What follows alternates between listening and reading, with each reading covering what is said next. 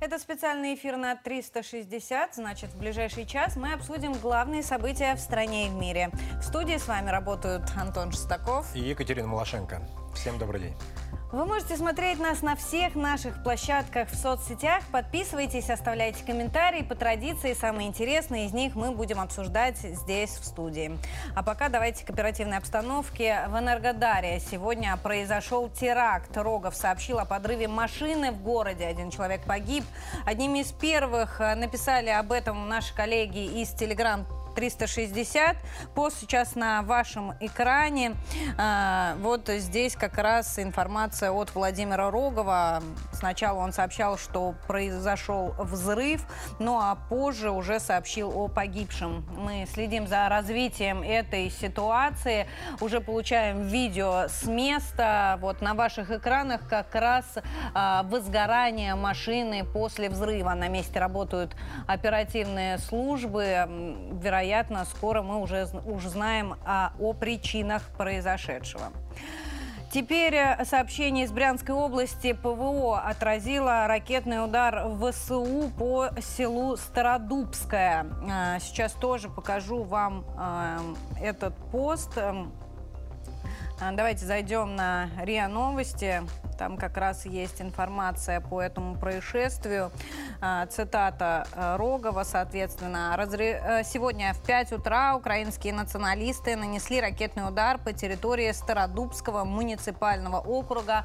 Сбиты 4 ракеты, сообщил брянский губернатор. О пострадавших или каких серьезных повреждениях не сообщается. Теперь давайте посмотрим, что происходит на линии соприкосновения. А, украинские боевики за минувшие сутки более 30 раз обстреливали ДНР. За минувший день они выпустили 174 боеприпаса. По данным а, местных властей, 19 артобстрелов было зафиксировано на Донецком направлении, 8 на Горловском, 6 на Ясиноватом. Отмечается, что в результате удара по поселку Владимировка, э, это на освобожденной части э, Донецкой Народной Республики, погиб мужчина, а, из числа гражданских. И еще одна мирная жительница получила ранение, она сейчас в больнице. Кроме того, в Петровском районе Донецка при подрыве противопехотной мины «Лепесток» пострадал несовершеннолетний. В Донецке и Ясиноватой повреждены два дома. На Украине э, в этот э, момент э, сегодня утром, то есть сообщили о мощных взрывах в Купянске. Отмечается, что ранее в Харьковской, Днепропетровской и Донецкой областях объявили воздушную тревогу. В некоторых регионах до сих пор звучит сигнал. Так, а теперь посмотрим от том, что происходит непосредственно на линии соприкосновения. Естественно, Донецкое направление остается приоритетным. И вот ЧВК «Вагнер» сообщает, что российские силы взяли под контроль Николаевку в ДНР. А, в распоряжении нашего канала есть карта а, красным, ну, оранжевым цветом а, отмеченной территории, которые находятся под контролем а, российских подразделений. И вот теперь а, еще Николаевка вошла в их число. Находится село в нескольких километрах к северу от Солидара. И тоже позволяет... А, продвигаться в направлении Артемовска. Ну, что касается а, самого Артемовска или Бахмута, как его называют на Украине, а, ситуация там близка к оперативному окружению. Накануне сообщалось, что буквально 10 километров осталось пройти нашим подразделениям, а, чтобы окончательно сомкнуть там кольцо. Все внимание наших приковано к дорогам. Нужно их держать под огневым контролем, чтобы Киев, соответственно, не мог подвозить резервы. Но, тем не менее, они пытаются это делать. Основное направление, по которым Киев сейчас может пробраться в Артемовск это дорога на Часов Яр. Специально открыла вам эту карту. Вот смотрите, вот здесь Часов Яр а, и э, дорога на Артемовск. Часов Яр находится под контролем Киева. Туда они подвозят резервы и ночами пытаются прорваться в город. Но цифры ноль на этой карте отмечено село Благодатное. Не так давно а, оно освобождено. Там сейчас находятся наши позиции. И до этой дороги дороги меньше 10 километров, то есть полковой пулемет добивает. И это для нас возможность держать дорогу под огневым контролем. А, также добивать до этой дороги нашим удается из Клещеевки, тоже под контролем российских сил. Уже довольно давно вагнеровцы ее освободили. И вот сейчас там тоже стоят наши танки, в том числе, которые держат под контролем эту дорогу. А, ВСУ отправляют колонны с резервами, а, с большим расстоянием между машинами, чтобы хоть некоторые из них могли пробраться в город. Ну и сообщение у нас есть из Угледара. Там наши подразделения соблюдают ту же тактику, что и в Артемовске. Сейчас город взяли в полукольцо, берут под контроль дороги, чтобы окончательно сомкнуть окружение. Ну и э, кратко хотелось бы добавить по, по обстановке на участке фронта Сватова-Кремена. Здесь э, зона ответственности нашего 144-го, э, нашего 144 гвардейцев 144-й мотострелковой дивизии. И, э, значит, э, бойцы ВСУ э, стали активно подтягивать резервы на этот участок, э, но в ночь была осуществлена некая ротация. И вот сегодня плотность э, вражеской артиллерии усилилась в разы, хотя и до этого два дня обстреливали достаточно интенсивно боевики ВСУ наши позиции. И особенно артиллерии калибра 105 миллиметров. Ну, даже были попытки контратак, которые хорошо отбиты. Вопреки заявлениям некоторых ресурсов, что боевики ВСУ э, отступают. На самом деле никто никуда в панике не бежит. Наши бойцы проломили первую линию обороны, э, которую противник защищал с большим мужеством, но, видимо, этого мужества не хватило. Э, и сегодня наши бойцы сосредоточили основные усилия на удержании позиций, которые были захвачены двумя днями ранее. Ну и также проводится разведка новых оборонительных рубежей противника. Ночью наши артиллеристы очень хорошо э, поймали на перемещении там конкретно 8 81-ю аэромобильную бригаду э, и стерли ее в пыль, эту бригаду. Наши танки из 159-го э, полка, кстати, это тот самый полк, э, пленных бойцов которого боевики ВСУ расстреливали весной под Харьковом. Вот сегодня, э, в эти дни, пришло возмездие. Танкисты 59-го полка выкатываются из укрытия, делают по 2-3 выстрела, экипажи снова прячут танк, следом выходит второй танк. То есть, ну, такая тактика на, на, на убой. И э, вот еще хотелось бы, подводя краткий итог э, ситуации Сватова-Кременная, э, почему такие активные бои происходят? Там находится некая дуга. И э, вот по этой дуге, на эту дугу делали они основную ставку. То есть вот весеннее наступление боевиков ВСУ, которое планировалось, оно как раз-таки планировалось вот с этой дуги. Если наши парни ее отобьют, все позиции боевиков разобьют на этом направлении, то возможное наступление украинских войск, оно, естественно, ну, потеряет актуальность на этом, на этом участке. Ну, давайте теперь к официальным данным послушаем, что нам говорит Министерство обороны. Вооруженные силы Российской Федерации продолжают проведение специальной военной операции. На Купянском направлении ударами армейской авиации и артиллерии западной группировки войск нанесено огневое поражение подразделением 92-й механизированной бригады Вооруженных сил Украины в районе населенного пункта Новоселовская Луганской Народной Республики. Уничтожено более 25 украинских военнослужащих, боевая бронированная машина и два автомобиля. Кроме того, в районе населенного пункта Волчанск Харьковской области нанесено поражение трем украинским боевым машинам РСЗО «Град». На Краснолиманском направлении в результате огня артиллерии и успешных наступательных действий подразделения группировки войск «Центр» нанесено поражение подразделением 95-й десантно-штурмовой бригады Вооруженных сил Украины в районе населенного пункта Кармазиновка Луганской Народной Республики, а также Серебрянского лесничества. Потери противника на данном направлении за сутки составили свыше 100 украинских военнослужащих, 6 боевых бронированных машин и гаубица Д-30. На Донецком направлении продолжаются наступательные действия подразделений южной группировки войск, армейской авиации, ракетными войсками и артиллерией нанесено поражение подразделениям 59-й мотопехотной бригады Вооруженных сил Украины и 3-й бригады Нацгвардии в районах населенных пунктов Первомайская и Васюковка Донецкой Народной Республики. Уничтожено до 50 украинских военнослужащих, один танк, бронетранспортер, два пикапа, гаубица МСТА-Б и гаубица Д-30.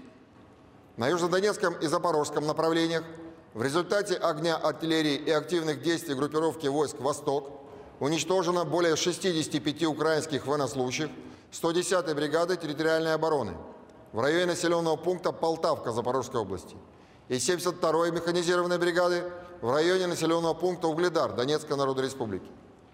Также за сутки уничтожены 4 боевые бронированные машины и 2 автомобиля Вооруженных сил Украины. На Херсонском направлении в результате огня артиллерии в районах города Херсон и населенного пункта Змеевка Херсонской области уничтожены два склада боеприпасов Вооруженных сил Украины. Оперативно-тактическая авиация ракетными войсками и артиллерией группировок войск Вооруженных сил Российской Федерации нанесено поражение 78 артиллерийским подразделениям на огневых позициях, а также живой силе и военной технике в 105 районах. В районе города Краматорск Донецкой Народной Республики уничтожены пусковые установки реактивных систем залпового огня «Хаймерс» и М270 МЛРС производства США. Также в районах населенных пунктов Малиновка, Авдеевка Донецкой Народной Республики и Дружелюбовка Запорожской области нанесено поражение трем складам ракетно-артиллерийского вооружения Вооруженных сил Украины. Авиация ВКС России в районе населенного пункта Малокатериновка Запорожской области уничтожена радиационная станция обнаружения маловысотных целей 35Д6, а также радиационная станция контрбатарейной борьбы производства США.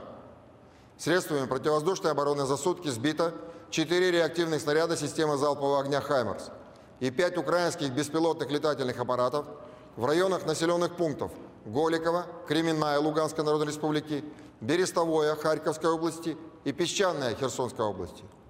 Всего с начала проведения специальной военной операции уничтожены 381 самолет, 206 вертолетов, 3001 беспилотный летательный аппарат, 402 зенитных ракетных комплекса, 7719 танков и других боевых бронированных машин, 1003 боевые машины реактивной системы залпового огня, 3981 орудие полевой артиллерии и минометов, а также 8249 единиц специальной военной автомобильной техники – Защита приграничных регионов остается приоритетной задачей для Министерства обороны. Об этом говорил еще президент. Нужно исключить саму возможность обстрела наших территорий в связи с этим. Делает заявление и министр иностранных дел Сергей Лавров. Он говорит о стремлении России отодвинуть ВСУ от своих границ. Заходим на ленту. Здесь как раз есть и цитата Лаврова. Если сейчас мы стремимся отодвинуть артиллерию украинских российских вооруженных сил на такое расстояние, которое не будет создавать угрозу для наших территорий, то чем дальнобойнее оружие поставляется киевскому режиму, тем дальше нужно будет его отодвигать от территорий, которые являются нашей страной. Конец цитаты. Делает это заявление Лавров после того, как э, Белый дом объявляет о новом пакете вооружений для Киева на 2 миллиарда долларов, куда войдут, соответственно, и дальнобойные ракеты. По предварительным данным, пока еще э, состав, перечень вооружений в этом военном пакете не озвучили. Но и мы не лыком шиты. Да, и мы не лыком шиты. И, как сообщают э, и различные телеграм-каналы, информационные агентства, наши вооруженные силы регулярно в полном объеме получают ракеты, раз, также ракеты, также разных типов. И поставки всех видов вооружений, в том числе ракет, существенно вырастут в 2023 году. Так, ну и что, друзья, теперь надо обратиться к экспертному мнению. С нами на связи Алексей Сергеевич Борзенко, заместитель главного редактора еженедельника «Литературная Россия», военный журналист, с нами на связи. Алексей Сергеевич, здравствуйте, рада приветствовать. Доброе утро, Алексей Сергеевич. А, доброе утро. Алексей Сергеевич, я хотела начать с Артемовска. Э, вот дороги, по сути, под нашим огневым контролем, но им удается прорываться. Нет-нет, да и встречи в украинских телеграм-каналов информацию о том, что резервы доставлены в Артемовск. Как это можно объяснить? Вообще надо сказать несколько слов о ситуации под Артемовском, чтобы было ясно вообще, что там происходит. Знаете, мы постепенно выдавливаем их, ВСУшников, из э, небольших населенных пунктов. Освободили населенный пункт Николаевка, вагнеровцы, буквально вчера. Мы освободили населенный пункт Сакка и Ванцети. И вот э, информация о том, что ВСУшники активно роют окопы уже в районе Краматорска, говорит о том, что они не собираются долго там оставаться, они будут уходить. И понятно почему. Мы перерезали большое количество основных трасс, которые ведут в этот район. И Угледар, и Артемовск, пока, трассы, по которым приходили боеприпасы. А без боеприпасов э, вести даже оборону ВСУшники не смогут. И вот здесь тоже генерал Коношенков сказал, что в районе Краматорска уничтожены пусковая установка М142 «Хаймарс» и МЛРС, как раз говорит о том, что мы потихонечку уже беремся за Краматорск. Начинаем обстреливать все те артиллерийские линии так называемого второго эшелона, а, которые доставляли нам много хлопот. Теперь вы спросили, как проникают туда ВСУшники малыми, малыми группами по ночам, по 5-7 человек. Это не проблема. Это можно их заметить только при помощи тепловизоров. И, в принципе, даже если мы их замечаем, то ночью мы их не уничтожаем. Ну, вот. с личным составом да. понятно. Как им удается технику туда доставлять? Оружие, боеприпасы, вот это? Но техника, она приходит в малых количествах. Вы посмотрите такую вещь, что, э, в общем-то, на сегодняшний день можно сказать, можно сказать, что э, в связи с ситуацией в Марьинке, в Угледаре, в сложностях подвозки боеприпасов уменьшились обстрелы Донецка. Это артиллерийские обстрелы, я еще раз говорю, не ракетные, а артиллерийские. Это говорит о том, что ВСУшники испытывают э, определенный дефицит боеприпасов. И начинаются очень странные тоже вещи у них. И вот из последних новостей очень любопытная новость, что прибыли турецкие бойцы, добровольцы, и стали частью запорожского батальона Судоплатова. А батальон этот специализируется на диверсионно-разведывательной деятельности – так что прибыли ребята, которые достаточно серьезные бойцы. Вот. И еще надо сказать, что со стороны освобожденного села Клещеевка, которое мы освободили пять дней назад, вы помните, об этом говорили, вагнеровцы наступают э, с юго-западной окраины Артемовска. А к селу Красное и трассе Артемовск-Константиновка. А это последняя реальная трасса, по которой можно снабжать Артемовск. То есть, в общем, можно сделать предположение, я скажу так, я боюсь давать какие-то серьезные прогнозы, но все-таки, что дела под Артемовском, боевые действия будут недолго. Мы возьмем этот населенный пункт окончательно. И следующая линия – это Краматорск – и надо сказать, что за Краматорском уже практически почти ничего не остается. Там 100 километров голых степей до Днепра. А, и здесь э, у нашей армии открываются фантастические возможности а, в, пла в плане выбора направления последующего наступления. Здесь можно идти в любую сторону.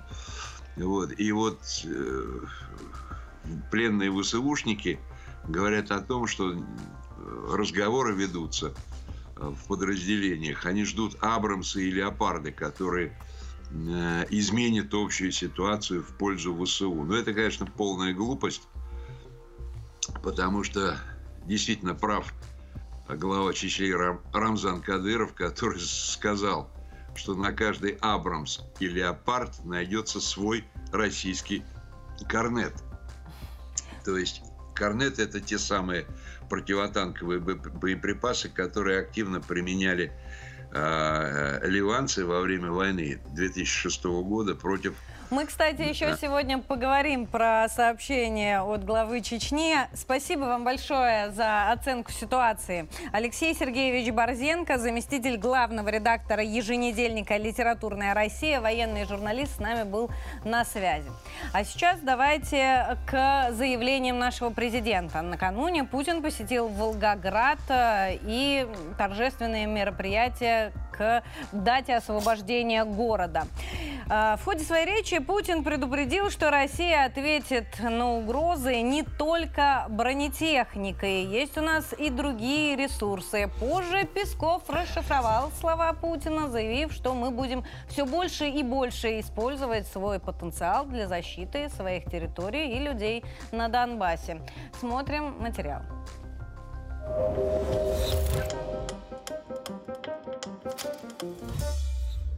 Владимир Путин посетил Волгоград и почтил память советских солдат в 80-й юбилей Сталинградской битвы.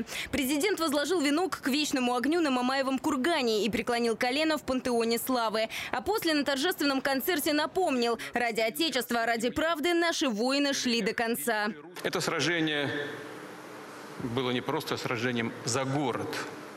На кону стояло само существование истерзанной, но непокоренной страны определялся исход не только Великой Отечественной, но и всей Второй мировой войны.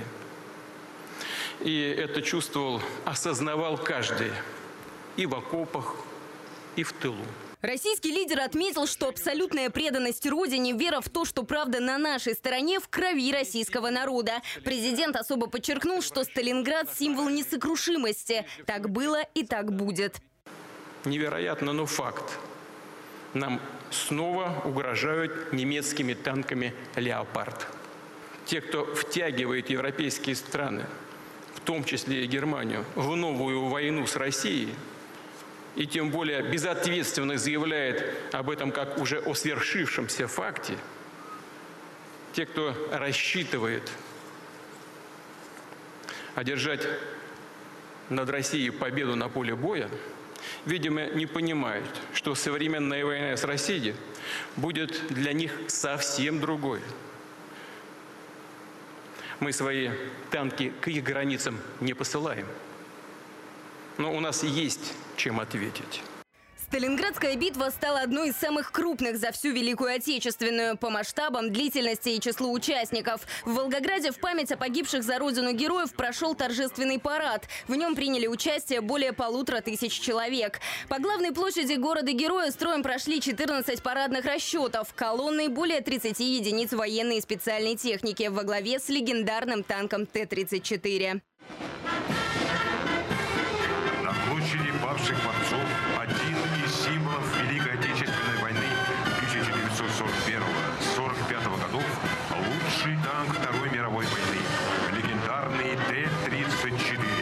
По всему городу открыты военные выставки. На местном вокзале можно встретить уникальный передвижной музей «Поезд Победы». Торжество завершат праздничным салютом. 2 февраля вошло в историю как коренной перелом Великой Отечественной. Немецкая группировка под Сталинградом капитулировала. Советская армия разбила войска генерал-фельдмаршала Фридриха Паулюса. Враг был ликвидирован. На самом деле про историю за океаном не забыли, и они понимают, что Россия для них противник серьезный, но отступать не собираются. Вот в ЦРУ на этот раз предрекли критические полгода для конфликта на Украине. Директор Центрального разведывательного управления США Уильям Бернс заявил, что следующие шесть месяцев станут решающими. Он подчеркнул, что Штаты не видят со стороны Москвы, як якобы никакого желания и намерений для переговоров.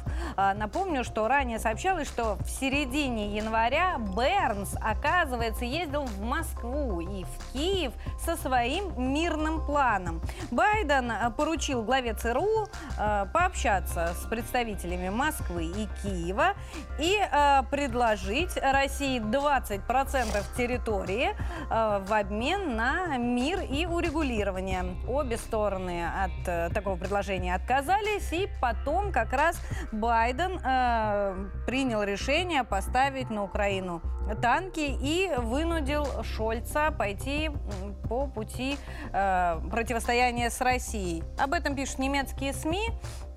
Статья как раз на вашем экране. Здесь речь про то самое предложение, от которого отказалась и Москва, и Киев. Ам, Кроме того, средства массовой информации отмечают, что Штаты э, после вот этой поездки Бернса резко изменили стратегию по Украине. Конфликт вступает в новую фазу и, соответственно, участие в нем Соединенных Штатов Америки должно сильно поменяться. Э, Поменяться вот почему. Сначала Штаты определят свои новые цели. А Потом они, соответственно, определятся с оружием, которое поставляют Киеву. То есть перечень вооружений, вероятно, будет расти. И третье э, это разрешение ударов по Крыму. А, Статья Блумберга сейчас на ваших экранах. Все это необходимо для того, чтобы заставить э, Россию пойти на уступки под угрозой якобы больших потерь.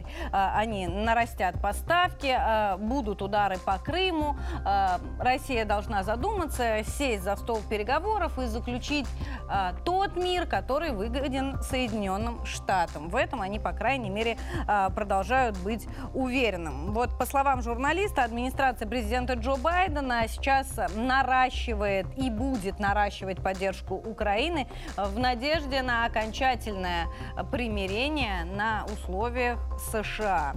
А, В стороне не остается и Европа. Сегодня, кстати, в Киеве состоится саммит Евросоюз-Украина. И Украина не упустила возможность снова напугать Европу своими планами вступить в ЕС через два года. Ну, что имеем сейчас? М, На Украину съехались высшие чиновники Евросоюза, которые уже начали упражняться в красочности речей о том, как Европа поддерживает Украину и вооружениями, и санкциями, и словами, советами в первую очередь. А, Но самое это главное в Европе в своем составе они Украину видеть не хотят. И все информагентства на- накануне этого саммита сливались в едином порыве, обещая Киеву так называемый холодный душ от европейских гостей. Но давайте попробуем разобраться, какие темы э, стали приоритетными для этого саммита. Значит, будет э, расширяться, э, будет обсуждаться, соответственно, расширение доступа товаров из Украины на рынок ЕС, что касается экономики, присоединение к платежной системе, помощь Украине в энергетике. А, Дальше, а, соответственно, на Россию принятие новых санкций. Зеленский накануне, напомню, очень сильно плакал, что европейские санкции не работают. Нужно придумать такие, которые реально развалят российскую экономику. Европа очень скептически на это смотрит, потому что в кое веке задумывается о том, что происходит у них внутри. Ну, и если по мелочам обсуждаться будет и зона роуминга для операторов, и некие экономические поблажки, работа с беженцами с Украины. А, Вот э, что касается тем для обсуждения. Ну и в конце предполагается, что будет некий вывод, такой расплывчатый, что Украину когда-нибудь в Евросоюз обязательно возьмут, но не сейчас и не в ближайшее время точно. Ну вот что интересно, я коротенько так подведу итог нашей с тобой небольшой дискуссии по поводу э, вступления Украины в ЕС. Я э, накануне как раз-таки покопался э, в информационных источниках, поискал, что для этого нужно, чтобы Украине попасть, вступить в ЕС. И вот здесь есть э, очень интересные приводят примеры. Я прям коротко зачитаю, да, что нужно Украине для полноценного членства в ЕС. То есть она, Украина, должна в первую очередь соответствовать копенгагенским нормам неким. Так вот, э, что это за нормы? коротко, да? Завершить проверку кандидатов в члены Высшего Совета юстиции отбор кандидатов в комиссию для судей Украины. То есть, да, э, должны быть подобраны люди, которые вне коррупции, вне политики. Э, усилить Ну, борьбу с коррупцией. скажем, чиновники не должны брать взятки, это Да, точно да, не да, про да. Украину. Дальше. Усилить борьбу с коррупцией, в частности, на высоком уровне, и завершить отбор и назначение нового директора, да? Лет А, 15 на это да. потребуется. Обеспечить соответствие законодательства о борьбе с отмыванием денег. Принять комплексный стратегический план реформирования всего правоохранительного сектора и так далее и тому подобное. Все то, что вообще не, ну, вот никак не вписывается в сегодняшнюю политику Украины. Ну, теперь давайте к вашим комментариям. Ребята, я уверена, вы успели написать нам много интересного, а наш редактор Лиза уже все собрала. Доброе утро, рада тебя видеть. А, Предлагаю уже по традиции посмотреть а, некоторые комментарии, которые оставляли наши телезрители. Посмотрим, как они реагировали на а, статьи в западных а, СМИ и также на предложение, которое якобы делал Москве и Киеву глава ЦРУ. А, Вот в Телеграме пишет пользователь Дмитрий. а, Накручивание макарон на уши. А, Нина пишет, что-то верится с трудом, что было такое предложение. А, Доктор Фауст также в Телеграме пишет, сами придумали, сами рассказали. То есть вот тут есть такой целый блок комментариев, где а, наши подписчики сомневаются в том, что было такое предложение. Пишет Михаил Рыбаков также в Телеграме, а почему 20%, почему не 28 или а, не 87? А, все это в кавычках, иронизирует Михаил. А, Татьяна пишет в Телеграме, как же это по-американски? А, давайте теперь перейдем а, к комментариям, которые оставляли ВКонтакте. Пишет Сергей, а как же а, план американцев выдавить Россию из Украины и Крыма? Вот такой развернутый комментарий оставил Андрей Кондратьев. Самое интересное, весь смысл предложения безотносительно названия стран. Третья страна, расположенная в другой части света, предлагает одной стране, бывшей части единой страны, отдать часть своей территории другой стране, от которой эту страну с помощью собственных усилий и оторвали. А, ну и Игорь пишет также ВКонтакте, из классики торг здесь неуместен. Вот такие комментарии оставляли по этому поводу. Лиза, тут Антон обижается, что ты с ним не здороваешься, Доброе как- когда включаешься. Антон. Ну, идем дальше. Э, На линии соприкосновения в зоне СВО работают наши уникальные, наша уникальная техника с красивым названием «Тюльпан», минометы «Тюльпаны». Это, кстати говоря, единственные в мире минометы э, калибром 240 миллиметров. На Западе аналогов нет. И я предлагаю посмотреть их в деле. Thank you.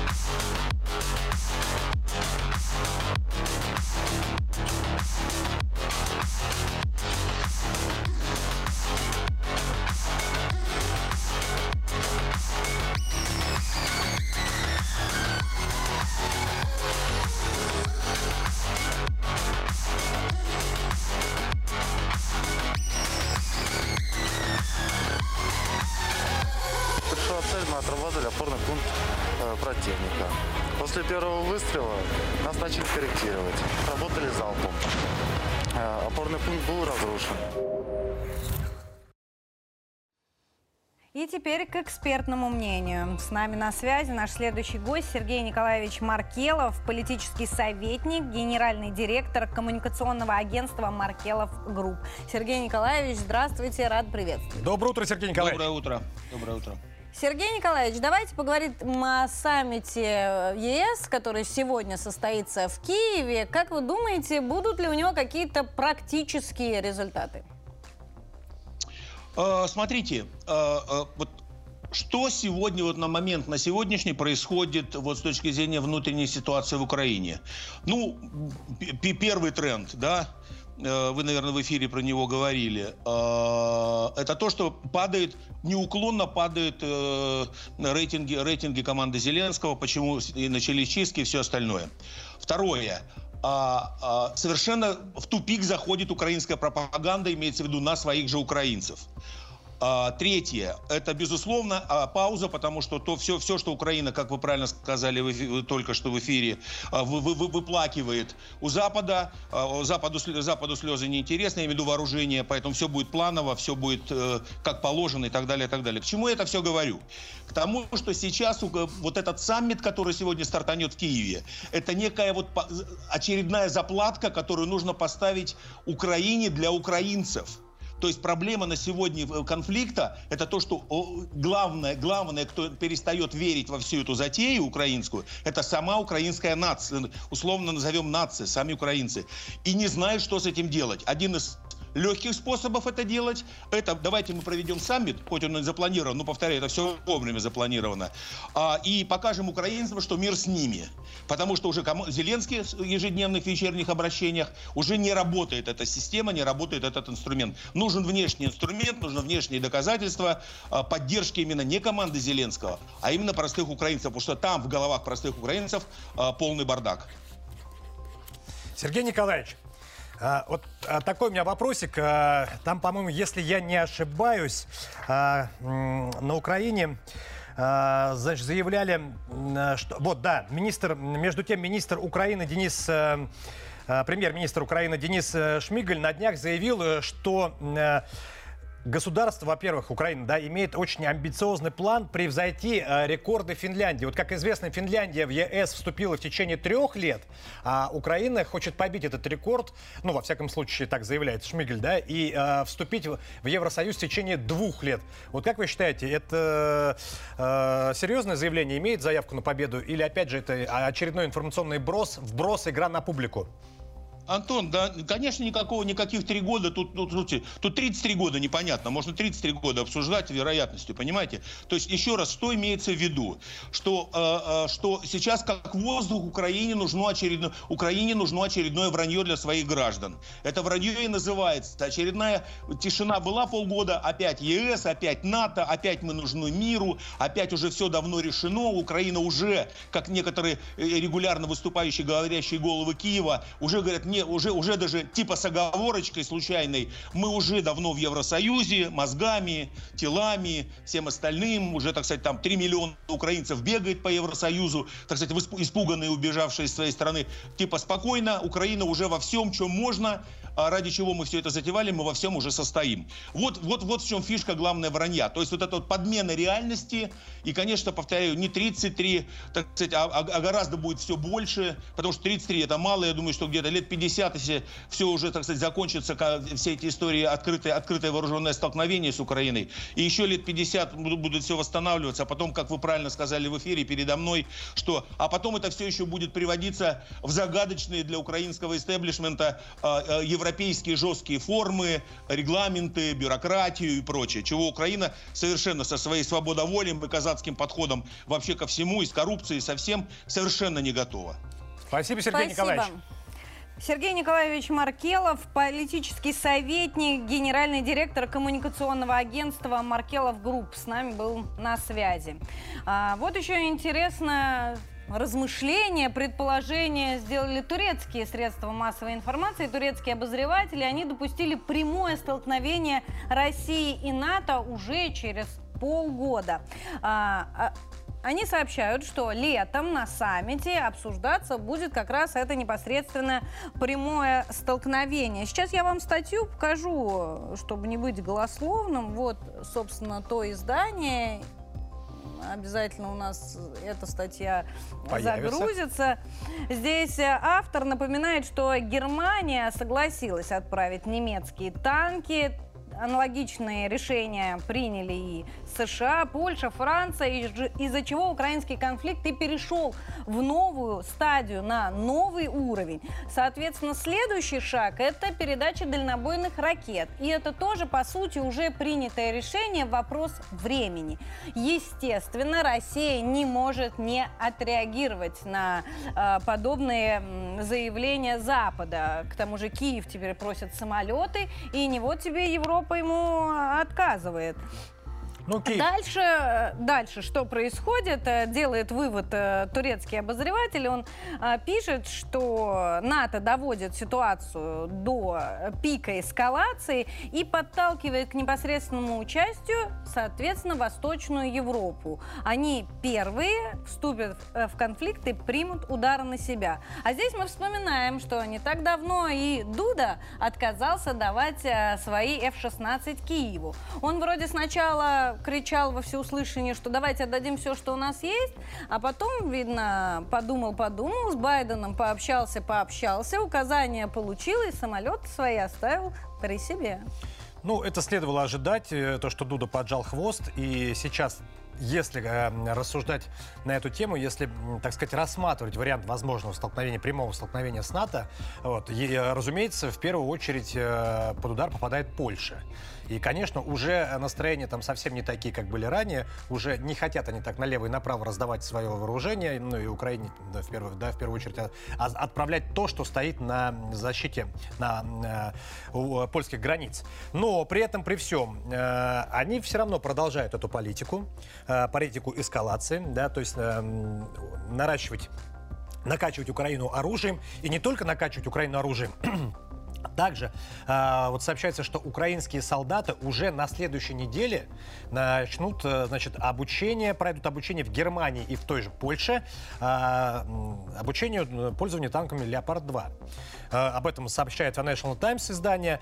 И э, уже сотни украинских солдат отправили на эти курсы. Ну, я еще про F-16 э, хотела сказать. Э, Вы наверняка видели заявление Зеленского о том, что у него очень талантливые летчики, и они в кратчайшие сроки овладеют навыками э, полетов на F-16. Однако э, не все разделяют эту уверенность. Вот, например, в Британии объяснили, почему передача самолетов вообще нецелесообразна, потому что учиться нужно минимум 35 месяцев, а полный курс обучения занимает 5 лет. Ну, стандартное обучение в высшем учебном заведении э, с приобретением э, специальности э, пилота. А, ну, вернемся к танкам. Я знаю, что наши уже отрабатывают способы борьбы с этим Да, э, немецким и м, американским вооружением. Ну, наши э, танкисты прекрасно штурмуют позиции ВСУ в Маринке и, э, так сказать, готовятся к прямому столкновению с абрамсами и с леопардами и абсолютно не боятся встречи с западной натовской техникой, потому что готовы встретить ее во все оружие. И вот я предлагаю послушать э, непосредственно наших танкистов. По поводу поставок тяжелой техники, тяжелых танков. Вот как вы, танкисты, отреагировали, что с вами будут сражаться Леопарды вторые, Леопарды первые, Абрамсы, быть может, еще доставят при снег, как они обещают. Вот вы как отреагировали? В всех? Ну, мы давно уже поняли и знаем, что мы воюем не только против Украины и националистических подразделений, что уже практически все НАТО поставляет свое вооружение. Ну, поставят, поставят, будем и их бить, уничтожать. У нас другого выбора нет. Ну, пускай даже по ТТХ там сравнивать все, все, все дело в экипаже, как сработает экипаж и какая будет реакция у людей. Поэтому сравнивать я не вижу смысла никакого. Все зависит от экипажа. Двигаемся дальше, как и двигались. Приедут, ну, будем еще сильнее, значит, стараться.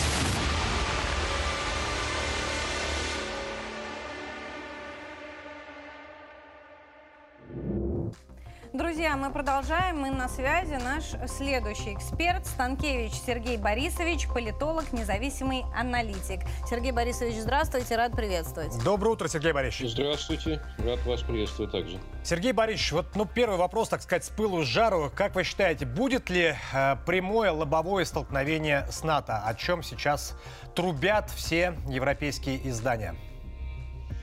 Думаю, что не будет, потому что вот на этом рубеже не допустить прямого столкновения НАТО с Россией э, э, на поле боя э, не такого опосредованного, как поставки оружия, а вот прямого в виде взаимодействия, боевого взаимодействия. На этом рубеже э, полны решимости остановиться, ну, подавляющее большинство натовских стран. И э, более того, само согласие многих стран НАТО участвовать в поставках оружия обусловлено тем, что руководство НАТО гарантирует, что дальше вот этой красной черты никто не пойдет. Так что я думаю, прямого боестолкновения не будет. Сергей Борисович, и вот еще хотел спросить про предложение Байдена отдать нам 20% Украины в обмен на мир. Как вы думаете, это легенда, которую сейчас э, европейские СМИ раструбили, или на самом деле было такое предложение, кто и почему отказался?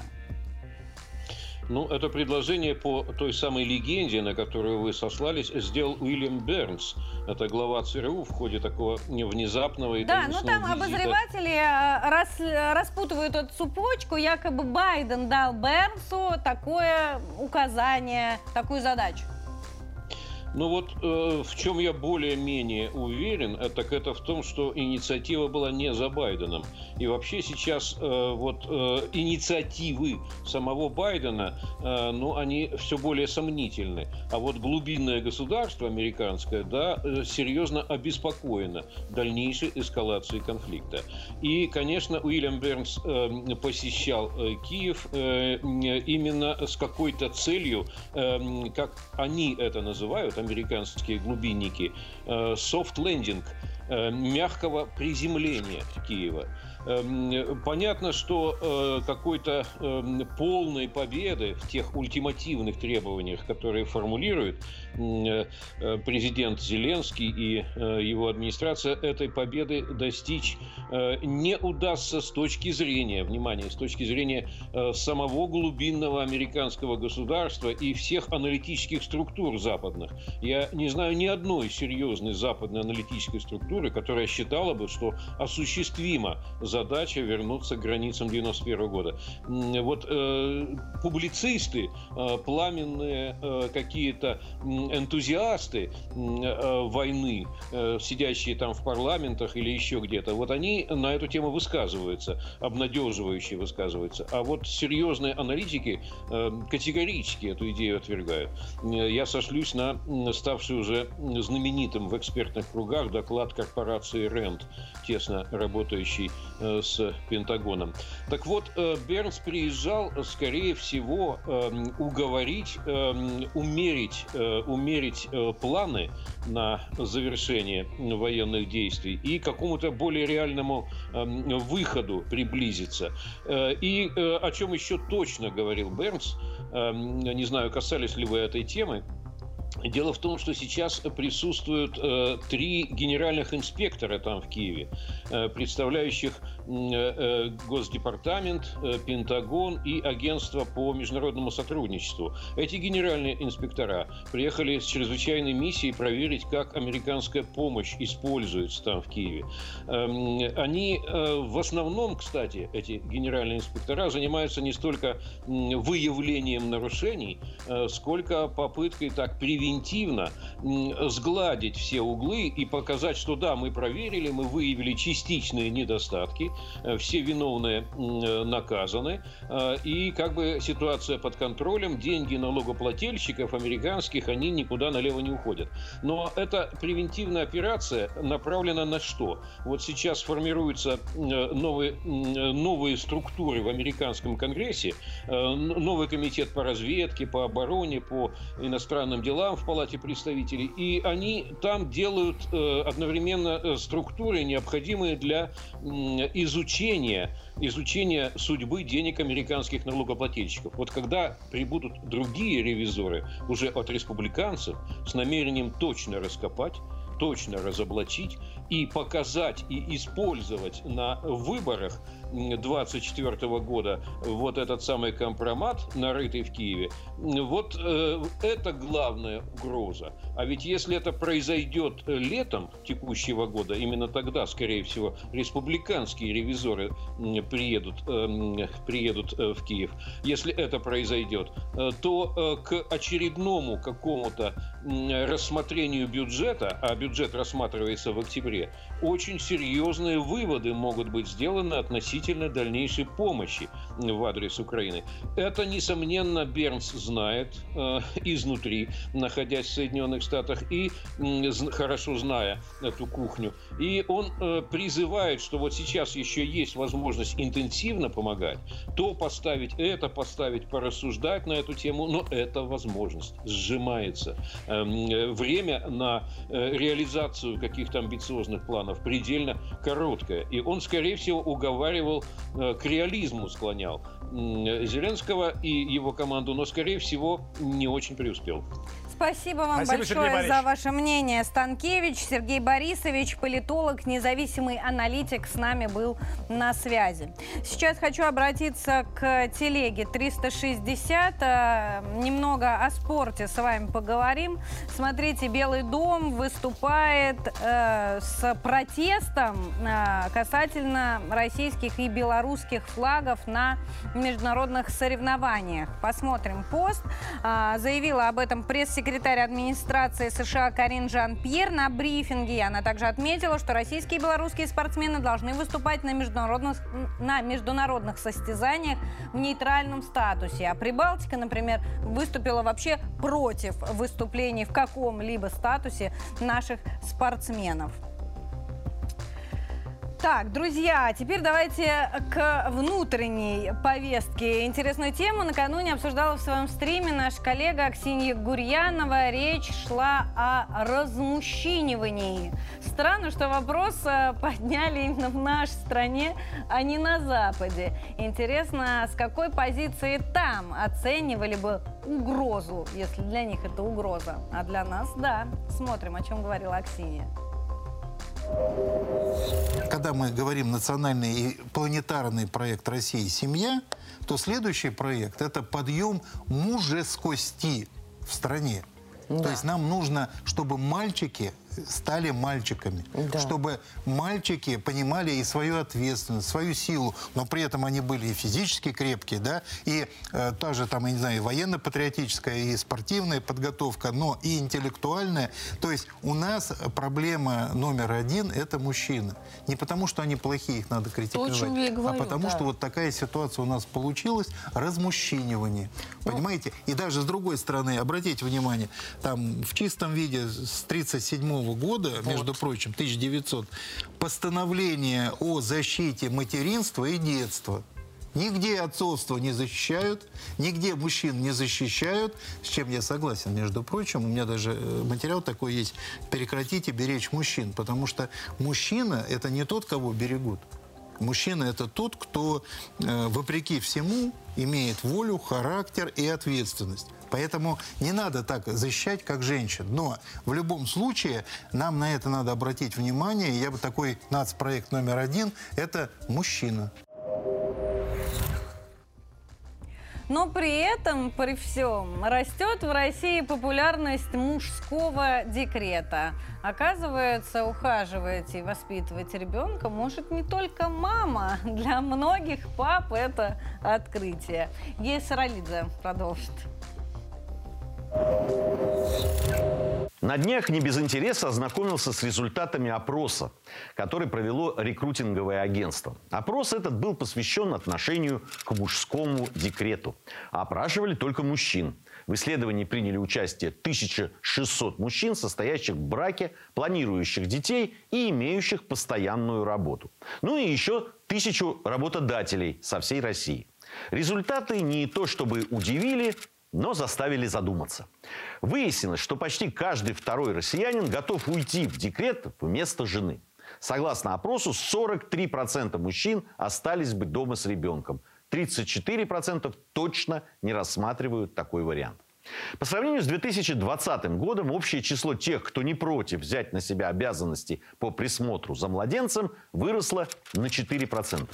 Но интересно, что при этом только 17% опрошенных работодателей сообщили, что отправляли в декретный отпуск сотрудников мужчин.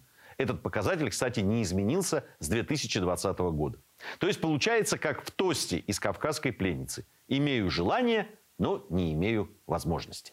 В 2018 году опрос в ЦИОМа показал, что 58% россиян не считают нормальной ситуацию, когда в отпуск по уходу за ребенком уходит отец, а мать продолжает работать. Чаще всего по этому поводу возмущаются, понятное дело, мужчины – 62%. Само по себе то, что мужчины готовы заниматься детьми и не боятся остаться один на один с малышом, уверены, что справятся с бутылочками и пеленками очень даже неплохо. И понятно, что в современном мире часто получается так, что именно женщины преуспевают в карьере и являются главными добытчиками в семье. Но, рискуя сейчас навлечь на себя громы и молнии не только отпетых феминисток, но и просто прогрессивных женщин и мужчин, все же скажу, меня тревожат эти тенденции.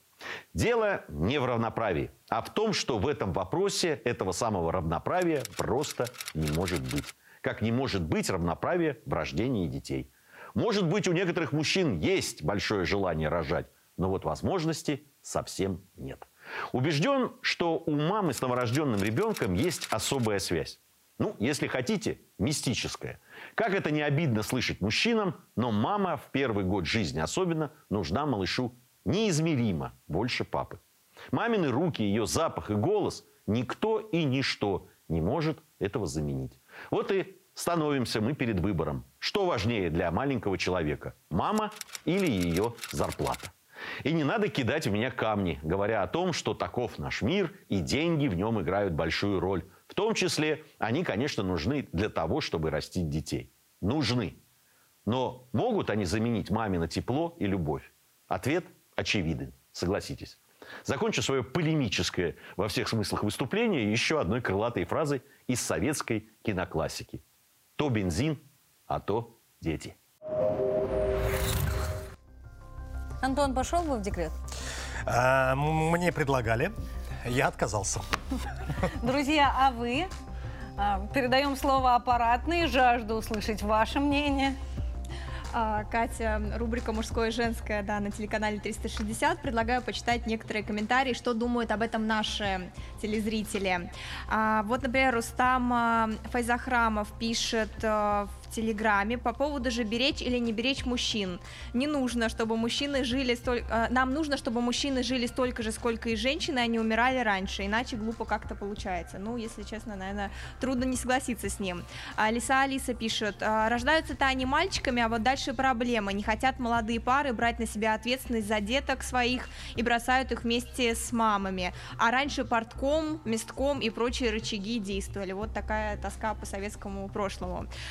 А, Дмитрий Левагин пишет, пусть государство, как при СССР, развивает бесплатно технические виды спорта и спортивные секции а, фактически. То есть, что как-то, видимо, спорт должен воспитывать в мужчинах мужчин. Алекс пишет а, уже в Телеграме, если девочек с детства учить уважению мужика, то мужик никогда не уйдет от такой девушки. Михалит Степанов пишет, давнишняя проблема, мальчики, парни в школах получают женское воспитание, учительницы воспитывают, а не учитель. А, и вот еще комментарий от Дмитрия тоже в Телеграме. А, да, мужчин совсем нет, одни мужчины. Доборот поотращивали, а копни чуть, не получается из них мужчины. Вот такие комментарии оставляли наши телезрители. Ой, друзья, мне так нравится обсуждать с вами вопросы мужского и женского, и вообще вопросы э, воспитания. Здесь мы э, все делимся на две половины. Э, желающие увидеть настоящего мужика и желающие бороться за мужские эмоции, возможность быть слабым и все прочее. Я считаю, что женщина должна оставаться женщиной, а мужчина мужиком. И здесь ни о каком равноправии речи быть не может. Иначе мы с вами, уважаемые мужчины, друг другу просто не нужны, если мы будем одинаковые. А, я знаю, Антон, что ты хочешь добавить, но у нас остается очень много, о, мало времени эфирного, а нам нужно рассказать еще вам про королевские креветки, которые теперь будут э, растить и производить в Подмосковье. Thank you. 875 миллионов рублей в Подмосковье вложат в креветок, но инвестировать такую внушительную сумму будут не в простых, а в королевских ракообразных. Компания уже успешно построила первую фирму в Казахстане и теперь планирует строительство в Подмосковье. Планы амбициозные. До 450 тонн креветок ежегодно под такое производство возведут систему бассейнов площадью 5000 квадратных метров. Их оснастят автоматической системой подогрева воды, каждый бассейн под свой возраст. А в специальных емкостях так называемые называемая детская, где вновь прибывшие партии мальков от 1 до 4 недель будут адаптироваться к воде фермы. Для того, чтобы выйти на данные показатели, мы на ежемесячной основе будем завозить из дружественных нам стран малька в количестве от 500 тысяч до миллиона единиц. Вода, которая будет использована для выращивания креветки, а, будет браться из артезианской скважины, которая будет находиться а, в месте строительства фермы, проходить этапы очистки, добавления всех необходимых минералов, солей, для, для того, чтобы соответствовать по качеству морской воды. Хорошая новость для региона. Проект позволит организовать около 100 рабочих мест. А производство вблизи рынка сбыта – это возможность для всех гурманов Москвы и Подмосковья насладиться свежайшими креветками в день вылова. Ну и да, действительно, какое тут может быть э, рассуждение о равноправии, когда э, креветки важнее мужского мнения, не, не дают даже высказаться тут женская половина. Но э, кроме смеха, я, конечно, полностью согласен, что женщина должна оставаться женщиной со своими обязанностями, мужчина должен, мужик, мужик должен оставаться мужиком. Это святое, и не будем скатываться в сторону и Европы с их ценностями. Ну, хоть в чем-то мы с Антоном Шестаковым в кое веки согласны. Оставайтесь на 360 60. Впереди многое интересного. Увидимся в эфире в понедельник. Всем хорошего дня. Thank you.